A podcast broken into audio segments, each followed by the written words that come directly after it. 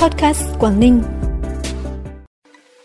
Quảng Ninh mở 4 vùng vui chơi và giải trí trên Vịnh Hạ Long, chỉ tham quan hòn chống mái ở khoảng cách 70 m. Hải quan Quảng Ninh thu ngân sách đạt trên 10.000 tỷ đồng là những thông tin đáng chú ý sẽ có trong bản tin podcast hôm nay 22 tháng 8. Sau đây là nội dung chi tiết. Thưa quý vị và các bạn, sáng nay qua kiểm tra công tác giải phóng mặt bằng dự án khu công nghiệp Sông Khoai thị xã Quảng Yên, đồng chí Cao Tường Huy, quyền chủ tịch Ủy ban nhân dân tỉnh yêu cầu chủ đầu tư khu công nghiệp Sông Khoai thị xã Quảng Yên, các sở ngành tập trung đẩy nhanh tiến độ hoàn thiện hạ tầng, mặt bằng khu công nghiệp, đáp ứng yêu cầu phát triển của nhà đầu tư thứ cấp đã đang đầu tư vào khu công nghiệp về tiến độ cụ thể, đồng chí yêu cầu chậm nhất tới ngày 30 tháng 8 năm 2023 hoàn thành công tác giải phóng mặt bằng dự án sản xuất ép nhựa máy in do công ty trách nhiệm hữu hạn Tenma Việt Nam và trước ngày 20 tháng 9 năm 2023 tiếp tục hoàn thành công tác giải phóng mặt bằng đối với dự án sản xuất linh kiện và thiết bị điện tử Light On Technology. Song song với đó, đề nghị công ty cổ phần đô thị Amata Hạ Long cùng nhà đầu tư thứ cấp tiếp tục hoàn thiện các thủ tục cấp giấy chứng nhận đầu tư cho hai dự án này. Các sở ban ngành liên quan của tỉnh hướng dẫn nhà đầu tư hoàn thiện các thủ tục để hai dự án này có thể khởi công vào cuối năm nay. Theo quyết định số 2162 ngày 1 tháng 8 năm 2023, Vịnh Hạ Long có 4 vùng hoạt động vui chơi giải trí do Ban Quản lý Vịnh Hạ Long quản lý khai thác. Đó là khu vực hang luồn có diện tích 5,23 hectare, khu vực cửa vạn diện tích 29,56 ha, khu vực Hồ Động Tiên, Hàng Trình Nữ, diện tích 32,5 ha và khu vực Cống Đỏ, diện tích 62,3 hectare.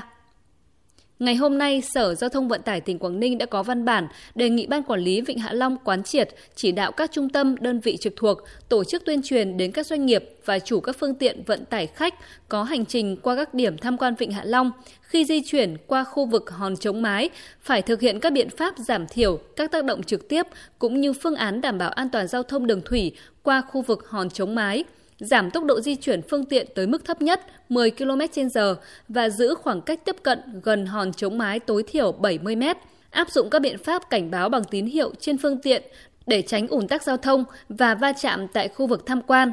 Cảng vụ Quảng Ninh cần thực hiện ngay các giải pháp thông tin, tuyên truyền tới người điều khiển phương tiện tàu du lịch tham quan Vịnh Hạ Long về hiện trạng an toàn hòn chống mái, và bắt buộc áp dụng các biện pháp đảm bảo an toàn giao thông, giảm tốc độ, tránh tạo sóng khi hành trình qua hòn chống mái và thực hiện nghiêm việc giữ khoảng cách giới hạn đến hòn chống mái khi lưu thông đi qua đây.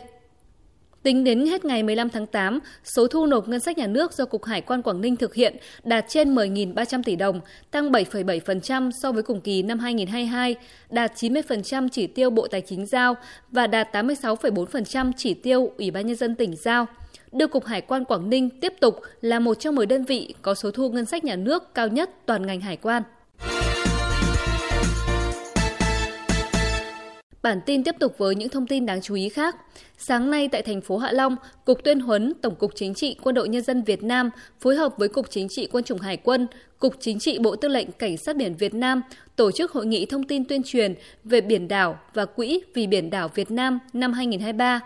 Tại hội nghị, các báo cáo viên được thông tin về tình hình Biển Đông hiện nay, kết quả bảo vệ chủ quyền biển đảo 6 tháng đầu năm 2023 và phương hướng nhiệm vụ thời gian tới, một số kết quả chính sau 5 năm hoạt động Quỹ vì biển đảo Việt Nam và phương hướng nhiệm vụ thời gian tới, vấn đề gỡ thẻ vàng của Liên minh châu Âu đối với hải sản của Việt Nam, kết quả chính chương trình cảnh sát biển đồng hành cùng ngư dân vươn khơi bám biển – Trước đó, các đại biểu dự hội nghị đã đến tham quan thực tế các hoạt động huấn luyện, sẵn sàng chiến đấu và xây dựng chính quy tại Lữ đoàn 170 vùng 1 Quân chủng Hải quân. Sáng nay, Thành ủy Móng Cái tổ chức hội nghị học tập quán triệt và triển khai thực hiện ba chỉ thị quan trọng của Ban Thường vụ Thành ủy, gồm chỉ thị số 17 ngày 6 tháng 6 năm 2023 về tăng cường công tác lãnh đạo chỉ đạo, cung cấp nước sạch cho nhân dân trên địa bàn thành phố Móng Cái, chỉ thị số 18 ngày 1 tháng 8 năm 2023 về tăng cường lãnh đạo chỉ đạo của Đảng đối với công tác trật tự đô thị, xây dựng vệ sinh môi trường trên địa bàn thành phố Móng Cái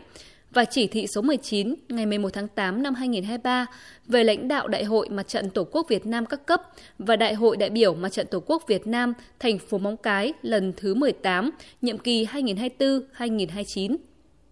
Trong quá trình tuần tra kiểm soát trên vùng biển khu vực cót thuộc thôn Yến Hải, xã Quan Lạn, huyện Vân Đồn dạng sáng nay, đội tuần tra kiểm soát đồn biên phòng Quan Lạn phát hiện một phương tiện xuồng máy không biển kiểm soát đang chạy hướng từ vùng biển Cô Tô về thành phố Cẩm Phả có dấu hiệu nghi vấn. Sau khi phát tín hiệu yêu cầu dừng lại và kiểm tra, phát hiện phương tiện do ông Nguyễn Văn Hoàn, sinh năm 1979, trú tại khu 2, phường Bình Ngọc, thành phố Móng Cái điều khiển, đang vận chuyển 83 lồng nhựa chứa gần 14.000 con gà con vịt con, 70 lồng chứa gần 18.900 quả trứng. Tại thời điểm kiểm tra, ông Nguyễn Văn Hoàn không xuất trình được giấy tờ chứng minh tính hợp pháp của lô hàng trên. Hiện vụ việc đang được đồn biên phòng Quan Lạn hoàn tất hồ sơ và xử lý vụ việc theo quy định của pháp luật. Phần cuối bản tin là thông tin thời tiết. Đêm nay và ngày mai, tỉnh Quảng Ninh chịu ảnh hưởng của rãnh áp thấp có trục qua vùng núi Bắc Bộ, hạ dần trục xuống phía Nam, kết hợp hội tụ gió trên cao hoạt động mạnh dần lên. Thời tiết các khu vực trong tỉnh phổ biến, mây thay đổi, đêm không mưa, ngày trời nắng. Thông tin thời tiết vừa khép lại bản tin ngày hôm nay. Cảm ơn quý vị và các bạn đã quan tâm đón nghe. Xin chào và hẹn gặp lại.